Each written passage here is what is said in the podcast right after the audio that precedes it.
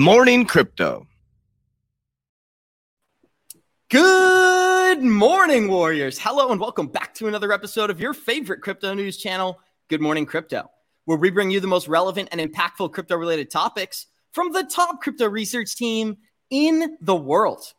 I'm your host, Abs, joined by several members of our 3T family this morning. We got Mr. Johnny Crypto, Gonzo, the Crypto Goliath, Jackie, the crypto juggernaut, and a man who rose to the top through dedication and insightful Twitter threads. Jeremiah is in the building and flexing on our listeners. Thank you for making time for us today. Super excited for this episode.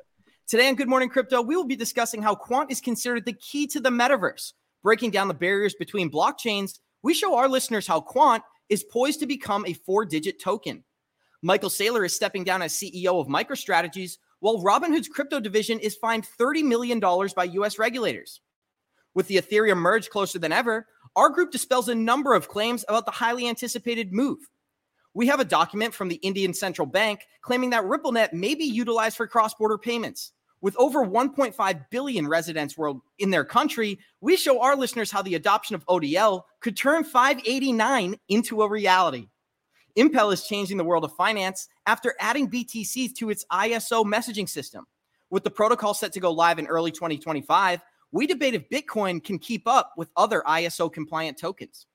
The CFTC is becoming more powerful than ever as Bitcoin and Ethereum are considered commodities under the Lummis bill. As power is slowly moving away from the SEC, we show our listeners how generational wealth may be closer than you think. Our show is available on your favorite podcast platforms like Spotify and Apple Music. And for those of you listening via podcast, our show is live on YouTube Monday through Friday, 11 a.m. Eastern at the 3T Warrior Academy channel. So, Mr. Johnny Crypto, typically we would start with you on this beautiful day, but we got a very special guest this morning. Jeremiah is in the building. Thanks for making time for us, my friend. I'd love to give you a chance to just tell our listeners what you're all about. What are some of the tokens that you take pride in investing in, and talk about the amazing Twitter threads you do on your account? Yeah, for sure. First of all, I just want to say it is an honor to be here with you guys. I listen to you guys every single day, and you guys give us the great greatest content in the world.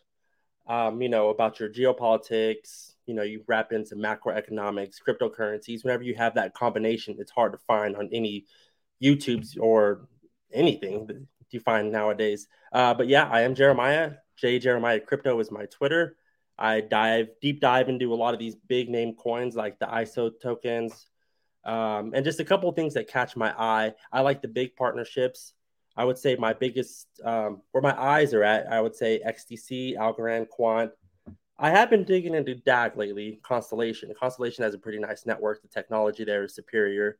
Expect that thread coming out this week, and I've been dragging that one along a lot lately. But that's because I wanted to wait for the show to talk about it first. that's um, awesome. We got a bunch of amazing stuff prepared. I'm ready to pick your brain this morning, so I hope you brought the energy. We got Mr. Johnny Crypto in the building. Mr. Johnny Crypto, how you feeling on this beautiful Wednesday? And thanks for making time for us, my friend. I'm always feeling great in paradise. It's wonderful to be here on Abs's backyard, uh, back deck, enjoying this view. Uh, it's great to uh, see my brothers and sisters, Gonzo and Jackie, and of course Jeremiah. I'm super excited to have him on the show. He and I did a couple Twitter Spaces together in the past. I love this stuff. He's very, very, uh, he's super intelligent. So, Jeremiah, happy to have you on the show. Can't wait to dive into it. And let's not forget, good morning to all the warrior maniacs out there who show up every day. Love you guys. And uh, let's hop into it. Amazing, Johnny. Thank you so much. Jeremiah, he just called you super intelligent, but after talking to you backstage, that may be an understatement. We got Gonzo, the crypto Goliath, in the building. Gonzo, you're not rocking the Diamonds Hands gear, but you're rocking the Bull Run sweatshirt this morning. How you feeling on this Wednesday? And thanks for making time for us, my friend. Yeah, good morning, everybody. Yeah, it's a little cooler where I'm at right now, so I got my you know bull run sweatshirt on. But good morning, everybody. You know, good morning, Jeremiah. Super excited to be here with them. Uh, I remember like uh, one of the first times I kind of interacted him on, on, Twitter had to do with XDC. Like I was talking about, like oh, you know, I kind of I, I feel like not I missed the boat, but like I was kind of lagging behind, and he was like, no, brother, it's just starting out. So I love watching his or, or reading his research because uh, you know, like uh, Abzo says, I'm 24 seven, so I have to kind of pick and choose my time, what I'm doing, and try to find some balance. So it's nice to be able to go to his Twitter and then kind of just get, get the bullet points. So it's really, really awesome. But yeah, excited to be here. And it's another great day in the Matrix. Another beautiful day in the Matrix, my friend. And we got Jackie in the building this morning. Jackie, thank you for making time for us. I'm not going to tease you about being late because you were not late this morning. But how are you feeling on this beautiful Wednesday? And it's always good to see you. Oh, it's good to see you guys. I love being here. Um, I was a little bit late this morning. I won't lie. Um, but but I'm doing better. I'm doing better. I was actually coming from a different meeting, so that's okay. Of course. but doing great. I'm excited for the show. As always, we're going to get this thing started the same way we always do by showing you guys our Good Morning Crypto Twitter account at 3TGM Crypto on Twitter. You get access to every single one of us, and we will be live this Thursday at 8 p.m. So if you're looking to hear Johnny Crypto talk, that's the place to do so. The Bitcoin Fear and Greed Index, we're still in moderate fear this morning, climbing slightly and sitting at a 34. We're going to go right past this and dive into the total coin market cap because we're getting a little bit of bearish price, bullish price action this morning. We are sitting at 1.08 trillion in total market cap. Bitcoin is 41% dominance and Ethereum is 19%. Guys, this happens every couple of weeks. I've been kicked out of my coin market cap account. So I'm going to kick it over to Johnny Crypto and let him talk for a minute while I get signed in. What's on your mind, Johnny K? Yeah, sounds like the big boys are locking you out over there. But uh so yeah, I think it's a, it's interesting that we're getting a little bit of a, a push up as we see here, as we kind of talked about that we thought we would see a little bit of a, a trend up going in towards the end of the summer. That makes total sense. We all know how this works, right? We've got sell in May and go away. And so while people go away, uh, the elites sell before them. And then what do the elites do? They buy in before all the people come back from vacation. So they're all going to be buying in right now and getting ready to dump on everybody once they come back from vacation in September and October. So I, I think we'll, we'll get a nice little steady run. And we've seen that already in some altcoins, and we've seen it also in BTC, kind of getting a little bit of a pump. So I think we'll continue to see a little bit of that, a little uprising till September, maybe. And then, of course, I think that's when at some point in there, they'll they'll rug pull everybody, and, and then I think it's going to be a painful way down in October, November, December. But so that's kind of my gut. I mean, I could be wrong, but that's kind of what I'm thinking, or that's how I'm playing it, I should say. Sell in May, walk away, but always remember return in September, Johnny Crypto. We got Bitcoin sitting at $23,300 this morning. Ethereum is 1600 XRP 37 cents. Cardano is 50 cents. Solana, which we are going to talk about, they had a hack on their network today, is still sitting at $40. Avalanche is $23. Cronos 14 cents. Stellar is 11 cents. Algorand is 33 cents. And we'll scroll down to Quant, which is almost $105 this morning. My friend Jeremiah, I would love to go back to you. You do so many amazing Twitter threads on your Twitter talking about ISO compliant tokens. What are some of the tokens that you're watching right now? And how are you operating during a bear market like this? Yeah, for sure. I mean, to me, XDC is so huge, and so is Algorand. Algorand to me is kind of like how Cardano is to Johnny or how you know Adam is to uh, Mario. For me, it's Algorand. It's just that one coin that I cannot stop stacking. I love Algorand, and they're they're you know they're really slept on as well. XDC, I they say Quant and HBAR are also ISO. Who knows nowadays? But those are other coins and their technology that I'm also investing in as well. Um, I'm pausing the break so far when it comes to dollar cost averaging. I'm waiting for this next little um, pump upwards might sell percentages here and there, and then I plan on definitely stacking up towards you know the end of the year. Johnny Crypto, you always talk about how you're an advocate of Cardano. What is keeping your attention right now, and what are some of the tokens that you're watching during this bear market? We're getting a little bit of bullish price action, and Twitter seems to be very excited. But you've been saying that we were going to get a pump in July and then a, a, a lower low after that point. So, what are you watching right now? Yeah, I think we got the pump in July. I think we'll get the dump in September, October. Um, you know, I'm certainly stacking the ones that I've always liked. So all the ISO 2000s, Algo, Cardano, obviously. You know, one I just stacked just recently, I think it was yesterday or the day before, is xSPECTAR. So don't go out and run and buy it, but I'm a little late to the game on that one.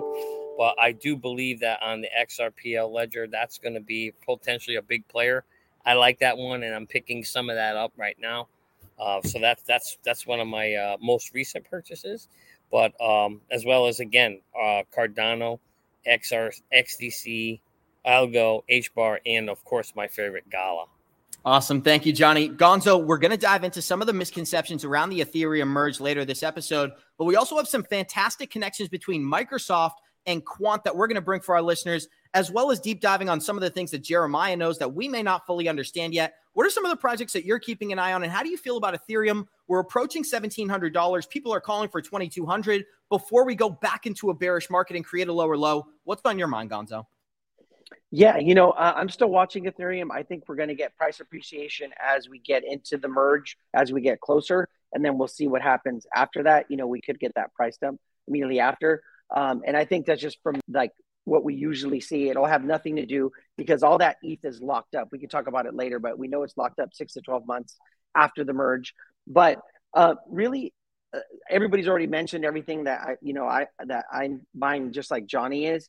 But what, what I've been focusing on or thinking about abs is I was hoping that the pump was going to be a little bit more, right?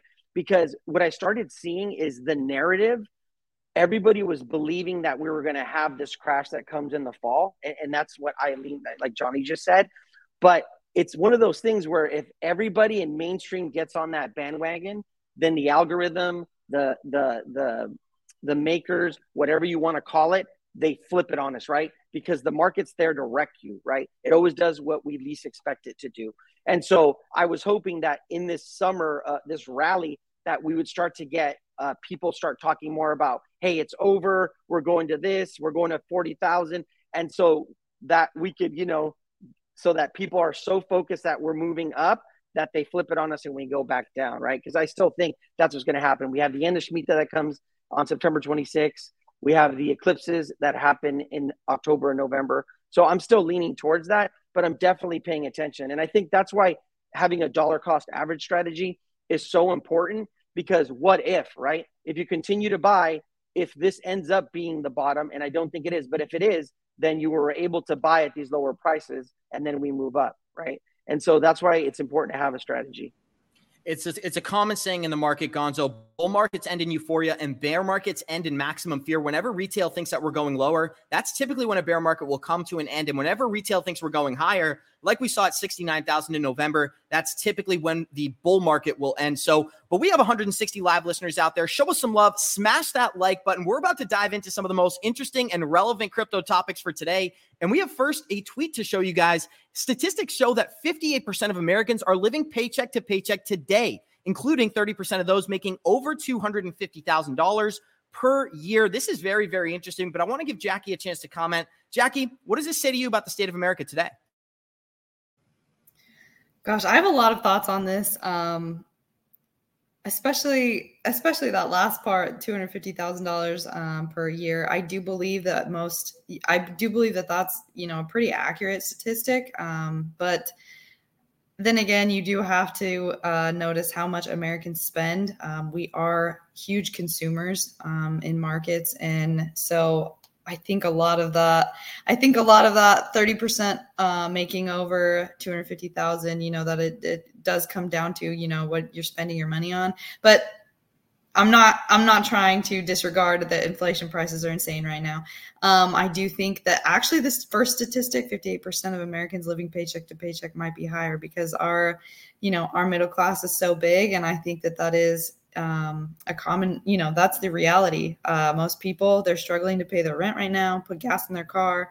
Um, so yeah, that's that's the reality yeah. that we're living in, and it's only going to get worse. What catches my attention here is the fact that if somebody's making two hundred fifty thousand dollars and they're unable to figure out a way of living below that amount, there's a problem with your financial literacy there. Jeremiah, I'd love to go to you next showing that 30% of Americans who are making over 250,000 are living paycheck to paycheck. I think it's a good indicator about how much money retail investors really have to invest in these types of markets. And it's another example of why we always say 2023 is going to be the year of institutional adoption and it's going to drive us into that bull run, which we're anticipating in 2024. What are some of your thoughts on these statistics here? Yeah, for sure. I think that us in America have definitely over leveraged the amount of money that we have and what we've been spending on, especially before C19. And then when times get a little bit rough, we don't know how to adapt to those situations like a majority of the rest of the world. Um, and this right here proves it. You know, everyone's credit cards are starting to get tapped in. This is leading up to some some bad news, in my opinion. But I'm not surprised by this at all. Awesome. And we're going to head right into our next tweet for today, which is a very interesting update showing that Solana is still investigating and unable to determine the root cause of an exploit that drained over 8,000 wallets on their network. We were unable to find the exact amount of cash that was drained, but it's rumored to be somewhere between five and $20 million. Gonzo, I'd love to hear some of your thoughts here. Gonzo, I mean, sorry, Solana has always made me nervous. And Kevin O'Leary has been very prominent about Solana being one of the currencies that could be massive over these next five years but I've never had a great feeling around it. What are some of your thoughts about Solana and this hack here? You know, this is just another story, uh, or you know, in the saga of Solana, right? Uh, you know what I was surprised at, but then when I looked into it, I guess I wasn't that surprised. Is that we didn't get a price done, and that just goes to show kind of how centralized Solana is when it comes to who holds it, right? Because it's mostly venture capital, it's mostly the team, and so what's causing it not to crash is that because if retail was holding this, then I think we would have gotten a price dump, right? But the fact that they're holding it is they're just holding strong, right? Because they understand that they're not going to cause a panic. They're going to hold, right? And they're going to dump it probably later. But um, yeah, uh, I, I don't know the details of the hack yet, but um, it, it just shows you to me what it showed me is exactly like what I said how centralized it is when it, and, you, and if you we've seen these charts before we've shown them here on the show about the the tokenomics of solana and how much is held by venture capital and all this means is they're just holding strong and they're not dumping it right so we'll see what happens but i was shocked that the price pretty much held i think it only dropped a percent Jeremiah, I'd love to hear some of your thoughts around Solana. I don't believe you've done a thread on them yet. So, what are some of your thoughts on this project? And do you think it's going to be one of the survivors after regulation comes into this market? Yeah, I'm not a huge fan on Solana personally.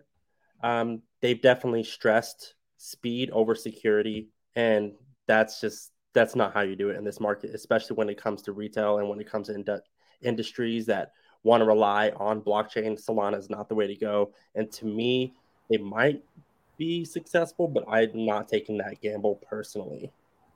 Yes, yeah. Johnny Crypto, I'd love to hear from you, my friend. I totally agree with, with Jeremiah there. I, I, this is why I love Charles Hoskinson. This is why I love Cardano. He took it slow. He knew this is the kind of shit that happens when you don't go slow in technology. And rather than force it out there down everybody's throat so it could fail in their faces, he went slow about it and he got he got bashed for it, but he's doing the right thing.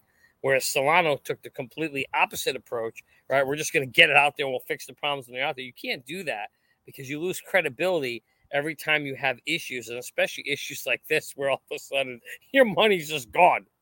That's a big issue, right? That's something like you don't, I don't know how you can recover from something like that. It just makes zero sense to me. But yet there is some affection or affiliation or love between Solano and the elites. I haven't figured it out, but they yeah, all. It's because there's so much money tied up. All that they, venture capital money, they can't let yeah, it fail, and that's why. Yeah, they crazy, love right? it so yeah. much, right? So you know what they're trying to do? They're probably trying to prop it up so they can get out at a major loss, and they're going to dump it, and this thing's going to flail.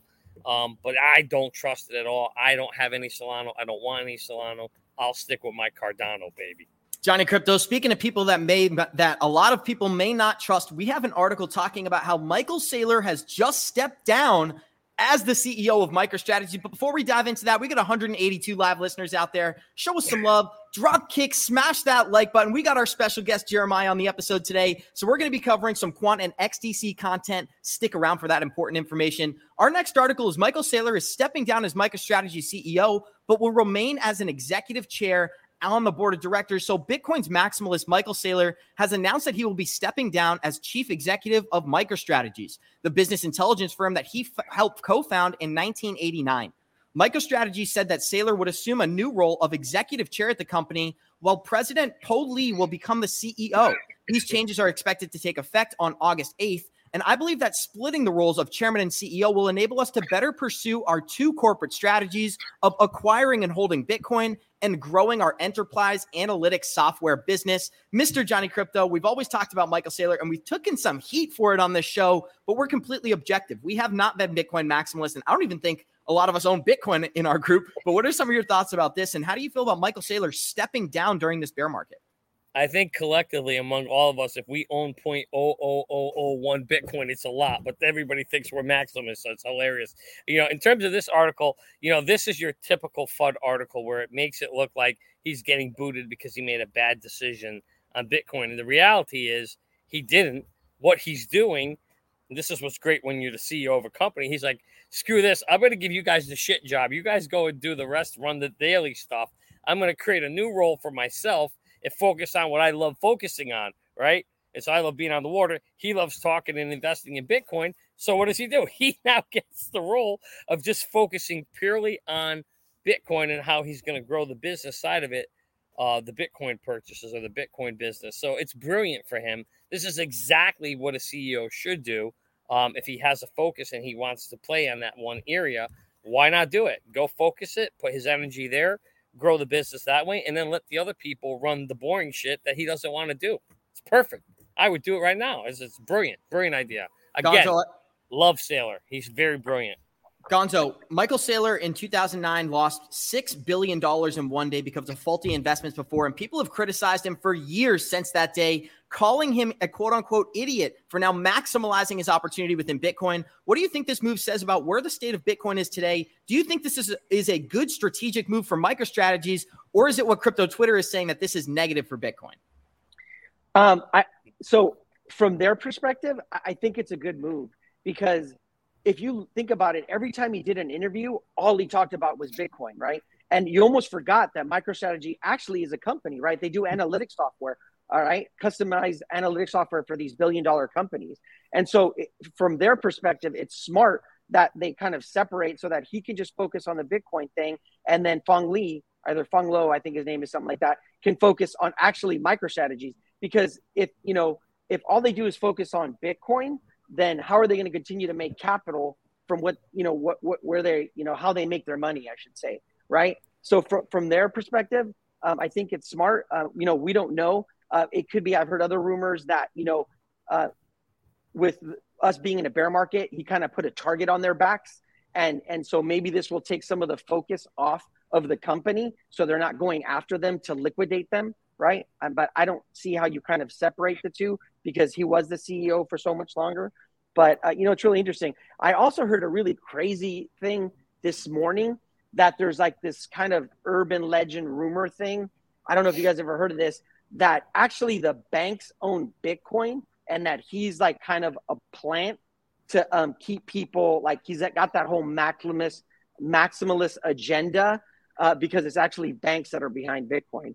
I don't know if I believe that, but it was a pretty interesting kind of conspiracy theory thing that I heard this morning. That is really interesting, Gonzo. I haven't studied that, but if I had to give my best guess, I would hope that's not the case. I do want to hear from Jeremiah because what catches my attention in this article is that Saylor is going to focus on Bitcoin acquisition strategy and related Bitcoin advocacy initiatives in his role as executive chair. So basically, he switched from CEO of MicroStrategy to now full time promoter of Bitcoin. I think it's only fitting. I do want to remind our listeners MicroStrategy owns just under 130,000 Bitcoin. Jeremiah, what does this article say to you?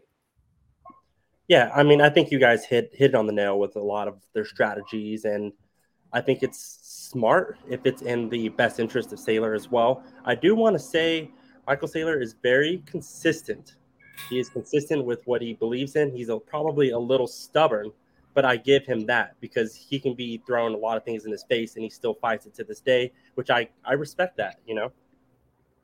If there's anything I can respect, it's a man who stands by his word, even if he is a little bit lunatic. He comes off like a, a, little bit of a lunatic. It was really funny. I was looking at Mike Novogratz and trying to deep dive on what he knows about Gary Gensler yesterday. And I was reminded of the fact that he has a Luna tattooed on his left bicep. So it is pretty funny that a lot of these guys who have the majority of sharehold within this market they don't know where this market's going. Why would he tattoo a project that was destined to fail? Jackie, I'd love to hear some closing thoughts here. What does this article tell you about where Bitcoin is today and some of your thoughts on what MicroStrategy is doing?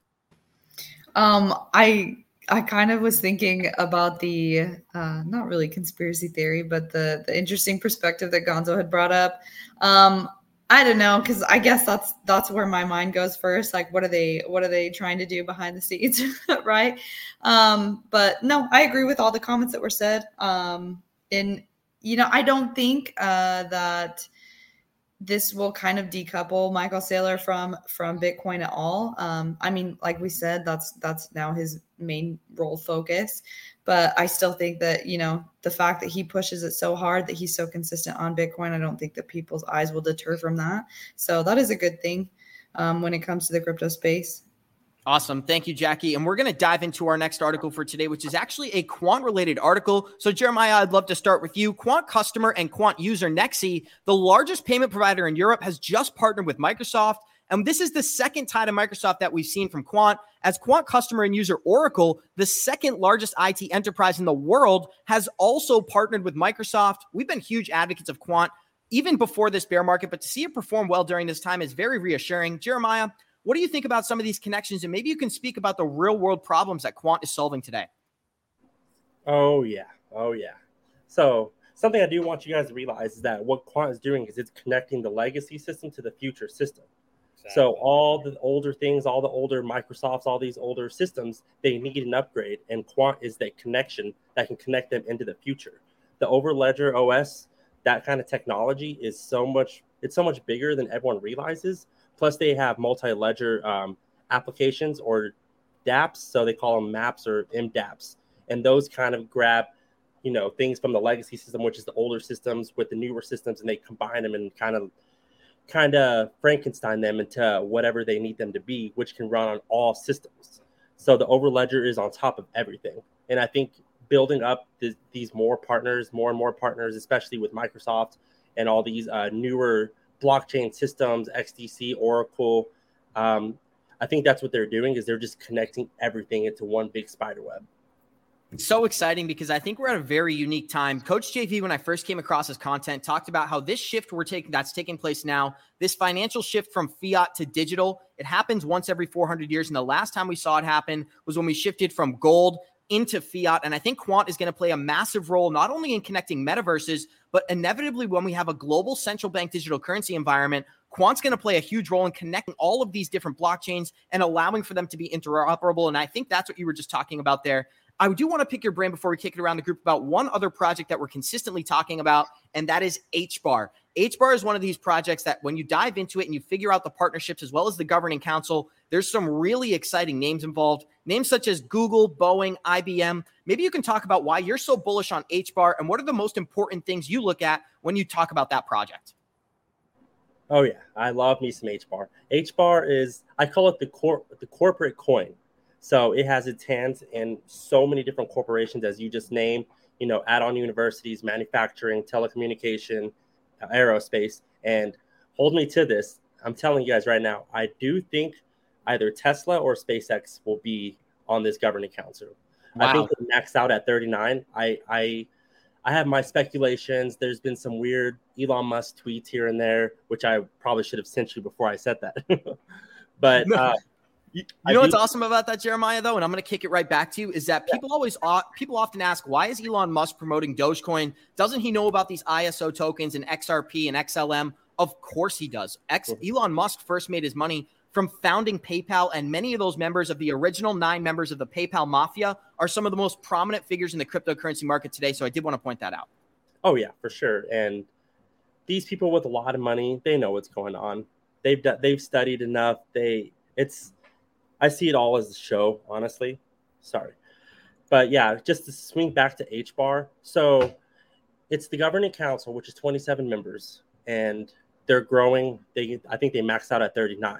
So with H bar, they're using H bar as a currency between all of their all of their um, DApps that are being created, and we don't know 100% if all these governing councils are using H bar to build their um, digital ledger technology on top of, but it's very, very speculative that they are. So whenever you have Google Cloud using their storage for HBAR, and you got Boeing who is trying to do unmanned aircraft using distributed ledger technology. You have IBM who's trying to connect different systems, and you have you know LG who's trying to compete with Apple and Samsung. Whenever you have these different governing council mem- members diving into DLT and they run a node for Hedera and there's only 27 of them, it's pretty obvious that they're using that technology. Plus, their CEO has came out and said that they all are using. To what extent, we don't know. We don't really know any of it, but it is the corporate coin. I do see as these corporations start building into Web3, Hedera will rise with it. That's amazing, Jeremiah. We got 190 live listeners out there. Show us some love. Smash that like button. I do want to hear some of Johnny Crypto's opinions here. We always talk about many of these DeFi projects, but HBAR is one that seems to rise to the top of our conversations. What are some of your thoughts on what Jeremiah had to say and some of the amazing facts he presented about the governing council? Yeah, I mean, I think HBAR is one of those again that is going to have its place to play. I know people are very, very high on that one for me, to be honest with you, my biggest one, I'm, I'm much higher on Quant if I had to choose between the two. To me, I think Quant is the enabler that makes everything happen. Just the way I talked about in the past, TCP/IP has really unlocked the internet and the web to grow to be what it is today. If it wasn't for that, nobody would be communicating with each other. And so that was what I believe Quant is going to be to uh, the tra- as we transition from Web 2.0 to 3.0. That's why I love it so much, and uh, I wish I had more of it. I'm going to continue to buy it as we can. Uh, it's not cheap, but I certainly think it's going to be that. That's the one that I really, really get super excited about. Abs. I'm bringing those with me way into the future.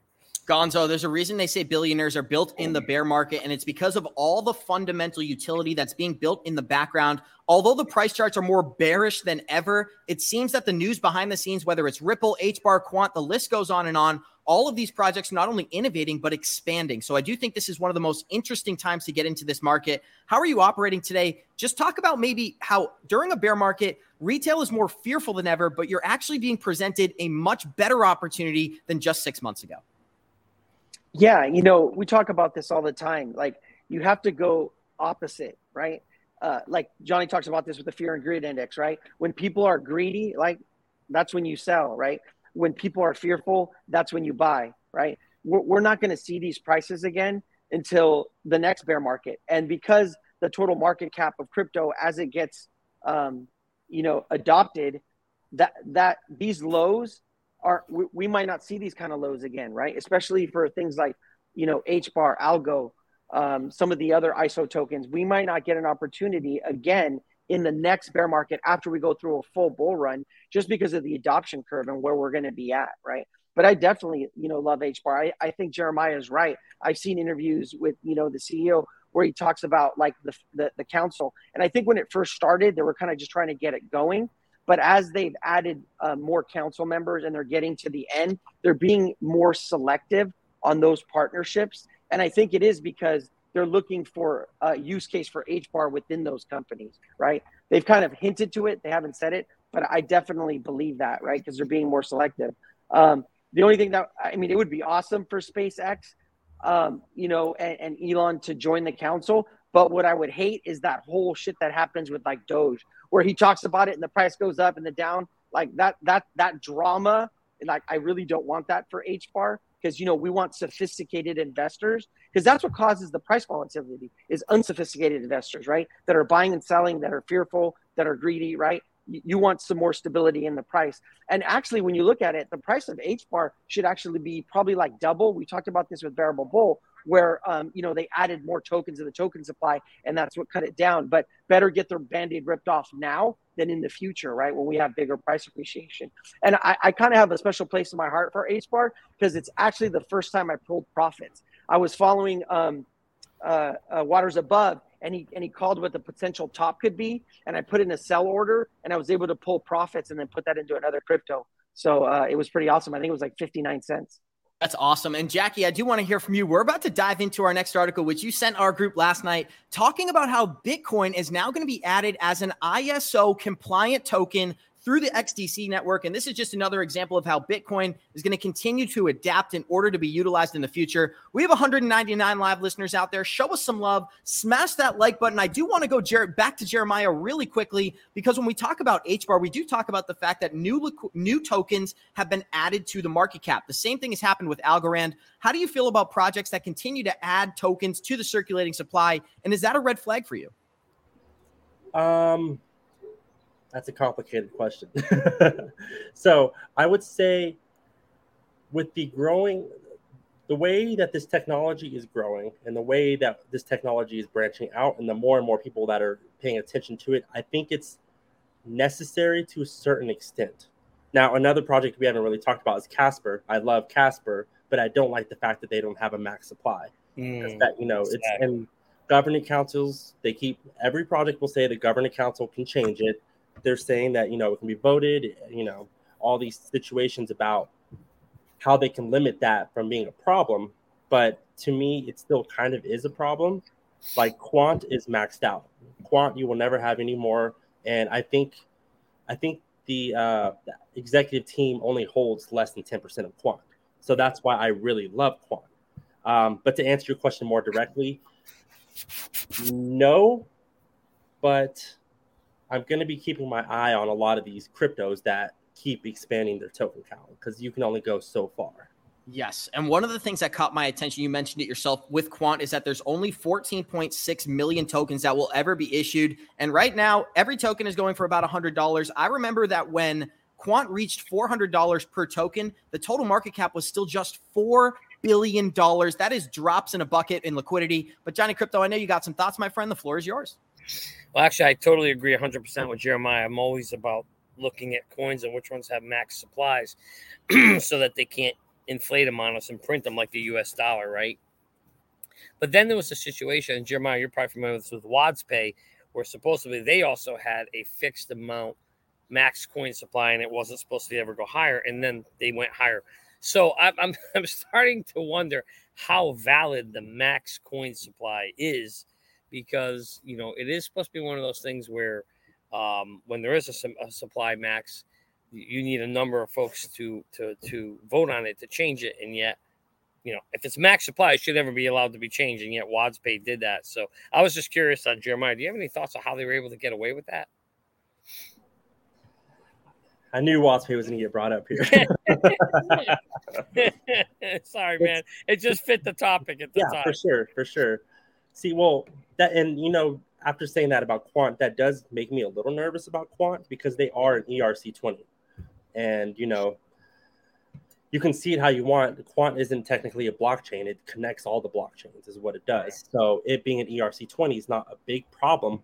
But as adoption starts setting in, what's going to happen to Quant? Are they going to stay ERC twenty? So that's always kind of nerve wracking about that. But just to kind of wrap up with the WadzPay thing, I think WadzPay is a great company. I think the technology is the same, uh, everything. They just hired eight people in the last two weeks. I mean, they're a business that's growing, but they I think after they consulted with Algorand, Algorand told them, kind of slapped them in the face and said, "You can't do what you're trying to do with what you're with what you have. You can't just be a bridge asset.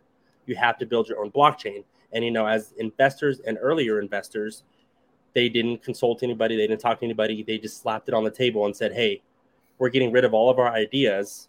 And we're going to create our own blockchain, our own layer one, and then we're going to bridge into Algorand and XDC without the you know without anybody knowing and that right there i think that miscommunication and the executive team of WadzPay failed heavily on that mm-hmm. and i think they are still failing on that because i've reached out on multiple platforms to multiple executive members on you know an interview on amas anything just to get that communication and bridge the community with the corporation but their business model is we're going to build our business and then we will kind of break down into the tokenomics. But yeah, they mm. their 125 million coin supply was not going to do what they needed it to do. So they lifted it up to 1 billion with 500 million circulating. It's a very interesting system they got. They converted to POA, which is proof of authority, I believe, kind of like VeChain, if you're familiar with how VeChain works. So they're kind of working along those sides.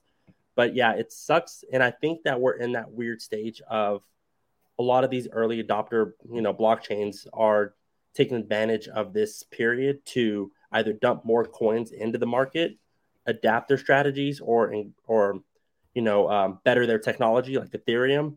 I think right now is the time where the past was the past, and the future is a whole different picture than what they imagined, and they're adapting to those, and they're using this this um, bear market as an advantage to do so. Thank you, Jeremiah. And I do want to follow you up, put you on the spot with one more question here, my friend, because we have a very interesting comment from one of our loyal listeners. Quant says they're a chain agnostic, which to him is a red flag because why not build your own chain? I do know I have a, a rebuttal to that question, but I'd love to give you the floor. What are some of your thoughts? Maybe just a quick response. Yeah, just a quick response. Um, they're not a blockchain, but they connect blockchains. I don't think having their own blockchain is even necessary. It, it wouldn't. It wouldn't be any advantage to them to do so uh, Quant as an actual token is just like payment to get into the multi-ledger tokens, get into the multi-ledger uh, DApps. I don't think a blockchain is necessary for them personally. Awesome. And Johnny Crypto, you have any quick comments there as well? I couldn't agree with him more. It doesn't need to be a blockchain. It needs to be a bridge. That's what it's in. We already have a shit ton of blockchains that don't talk to each other. Why do we want to create another one? we want to create you know a bridge between all of them. That's what its purpose and intention is for. I don't see it as a red flag as all at, at all as well. I totally agree. Awesome. And we got 200 live listeners out there. Show us some love. Smash that like button. We're about to show you an article sent directly from Jackie talking about how Impel has added Bitcoin to ISO 0022 messaging sorry, financial messaging on the XDC network. That is always a mouthful for me to get through. But new cross chain bridge interoperability, WAN Bridge, is providing more robust options for instant settlement. Impel is pleased to announce today that Bitcoin has been added to its ISO financial messaging API as optional collateral for making payments. This is very interesting. Let me just mute Johnny K real quick. This enables BTC to be used as instant settlement process for traditional banking services and other organizations that utilize ISO messaging standards. What I do want to focus on here is not only the fact that BTC is going to be able to be utilized within the XDC network, it's what XDC has actually been building throughout this entire bear market. It's one of the tokens I would love to accumulate more. But before we dive into the depth of this article, maybe you can talk about some of the problems that XDC is solving, Jeremiah. Got to put you on the spot again. Oh yeah, absolutely. XDC is my baby. I love me some XDC. And you know, I'll just hit on a couple of, you know, headlines from the last couple of months number one. And I think you guys covered the documentation between London and Singapore with using XDC and the MLETR adoption, I believe, you know, with the Queen's speech and all that stuff. It's all being ran through XDC. They just released the Trada token or Trada token. I don't know how it's pronounced, which they're the first security tokens being put on the XDC network as XRC20. So, and then you have Impel, which is what we're talking about now. But before I dive into Impel a little bit more, they are also, um, you know, they're sponsored sponsored by DC United, which is really cool as well. And what else do we got for XDC? Uh, they are a hybrid blockchain, which is not common. So the hybrid blockchain, which is a private and public uh, blockchain, so you can do things on both sides of it. Um, awesome. Um, go ahead. Oh, that's very cool. And I'd love to hear from Jackie next. Jackie, when you sent this article to me last night, it really caught my attention the fact that they're creating ways for Bitcoin be utilized within this new ISO messaging system. What are some of the things that caught your attention within this article? And then we can dive into how XDC and Bitcoin, well, this is a solution for interoperability. Yeah, I love um, one of the things that caught my attention was kind of the later on in the article when they discussed um, adding Bitcoin um, as an option to add as collateral um, to the messages payload for instant settlement. You know, that's that's a big issue um, that we see nowadays. And so the fact that they're able to kind of um, solve that issue uh, with using, how did they phrase it? Their um, let me see really quick. Their lock, mint, burn, unlock method. I think that that you know that's that's genius. I saw a little, a few comments um, from some people in the chat, mainly uh, Justin, I think it was Justin's comments. Yes, Justin G about um, you know about about Bitcoin in this sense.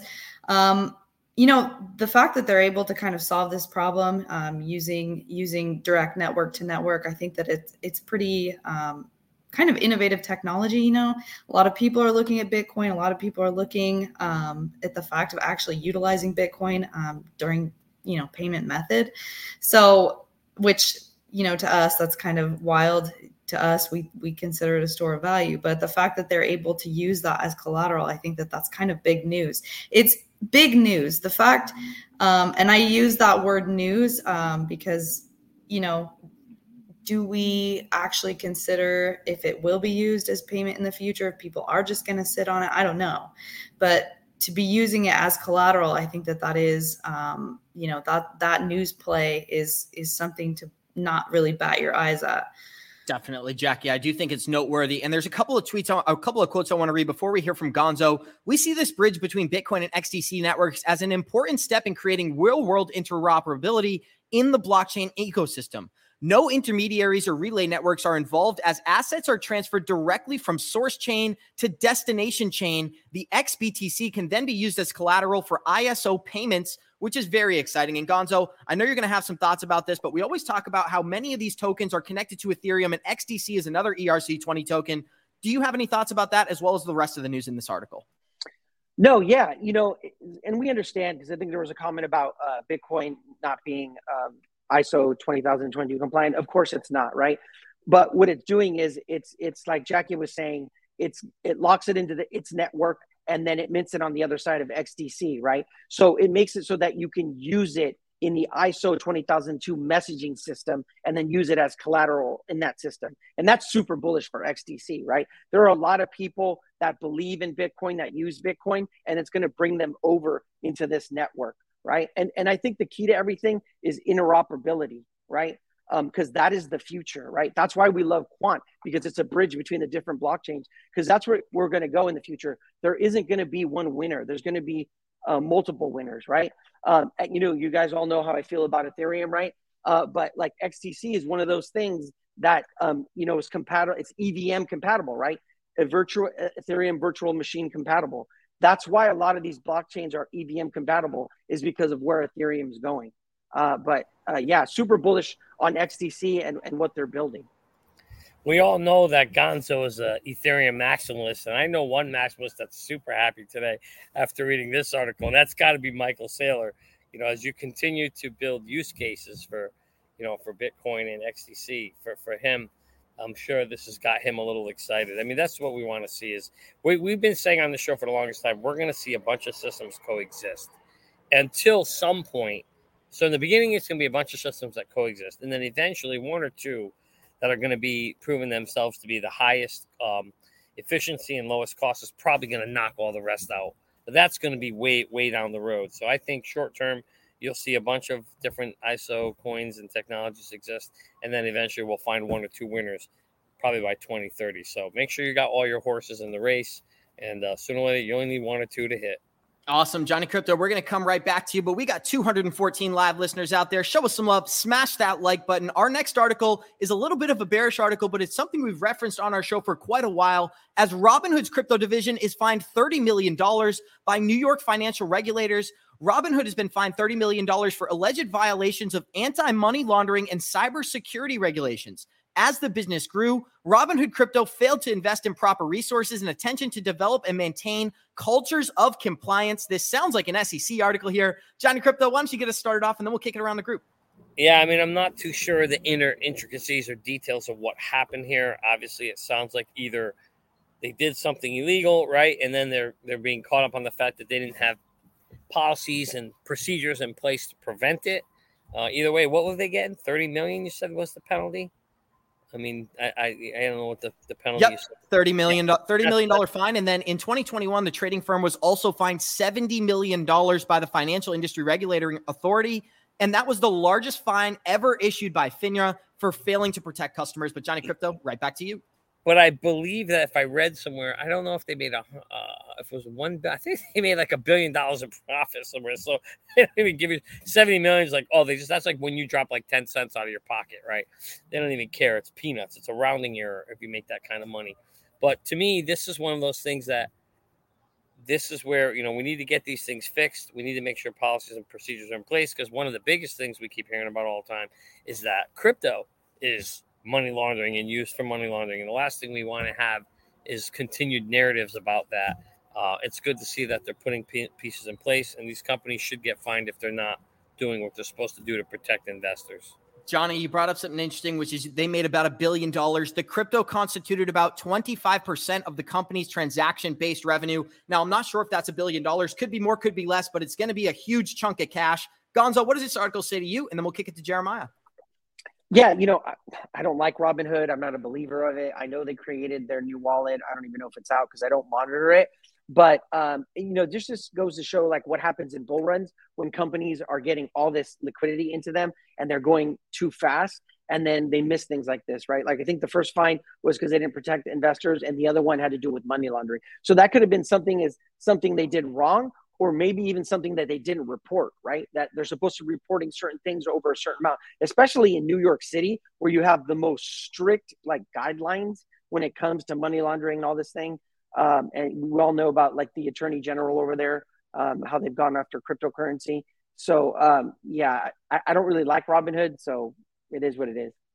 Uh, Jeremiah, we've always been wary about these exchanges. And one of those exchanges that continues to have speculation around whether they're insolvent is Coinbase. So now that we have confirmed that Robinhood, Mentelex said something very important. Robinhood showed us who they were in 2021.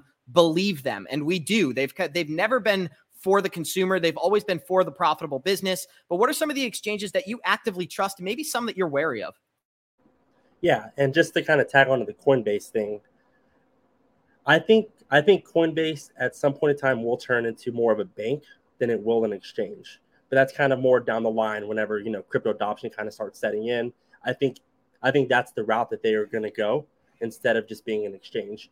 Um, as far as actual exchanges that I use, I do prefer Dex, Dexes, Dex swaps kind of swap tokens in and out. I onboard through Coinbase, even though we just talked about that.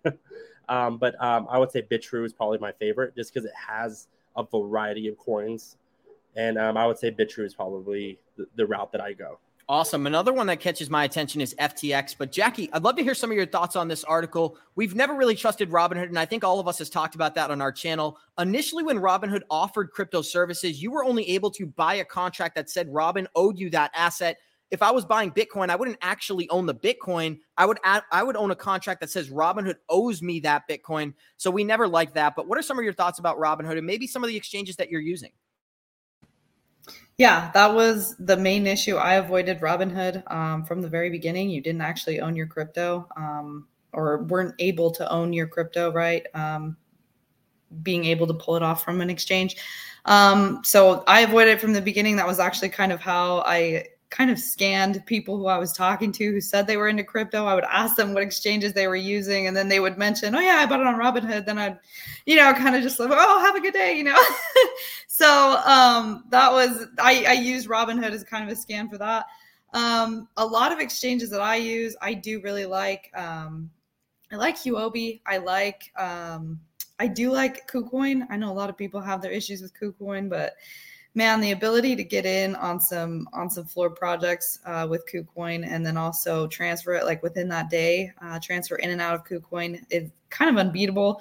Uh, crypto.com just kind of put a 24 hour limit to being able to transfer your funds once transferred in. So that's kind of that's kind of an issue, especially if you like to move around a lot like I do. Um, so those are some of the those are some of the exchanges that I use. Awesome. Thank you, Jackie. And we're about to show our listeners an update on the Ethereum merge, but we got 215 people listening to Johnny Crypto on this beautiful Wednesday. Show us some love and smash that like button. We have our special guest at J Jeremiah Crypto on Twitter, does amazing threads. If you're looking to learn more about HBAR, Algorand, Quant, XRP, XLM, the list goes on and on. I, have gone through a bunch of them. But we're going to dive into this news today, which is a lot of the misconceptions around the Ethereum merge. Gonzo, you're the perfect guest for this show. I'd love to read some of these tweets and just have you rebuttal them, right? First misconception the merge will reduce gas fees. Maybe you can talk about the truth behind that statement. Yeah, that is not true, right? Because the upgrade happens to the consensus mechanism or the consensus layer of Ethereum. So all that means is that it's going from proof of work to proof of stake um, it does not reduce gas fees. That'll happen later on in the other upgrades. That happens to the other layers uh, when you do sharding. Another misconception is that transactions are going to be noticeably faster after the merge. This is another false claim. Maybe you can talk about that. Um, they're going to go up a little bit, but not significantly. I think it goes from like 10 to 15 a second to maybe like 1500 a second. But again, it doesn't happen until the sharding mechanism comes in. And then along with the purge, when they start dumping and they make it a little bit more streamlined for the nodes and they dump some of the old data, uh, it kind of speeds it all up. Awesome. And then the last misconception around this Ethereum merge is that you will be able to withdraw your staked Ethereum once the merge occurs. We know there's going to be a release schedule. Maybe you can talk about that last misconception.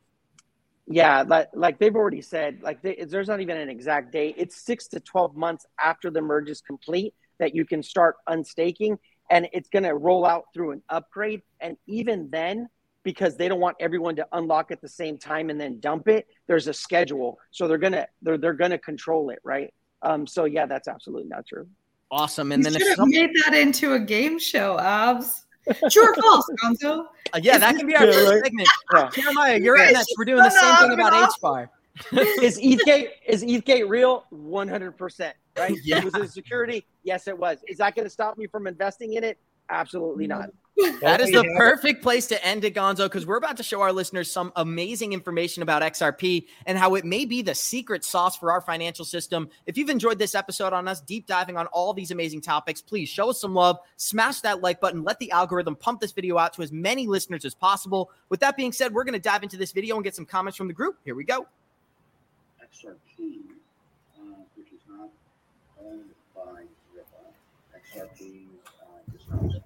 Is that audio too difficult, guys? Yeah.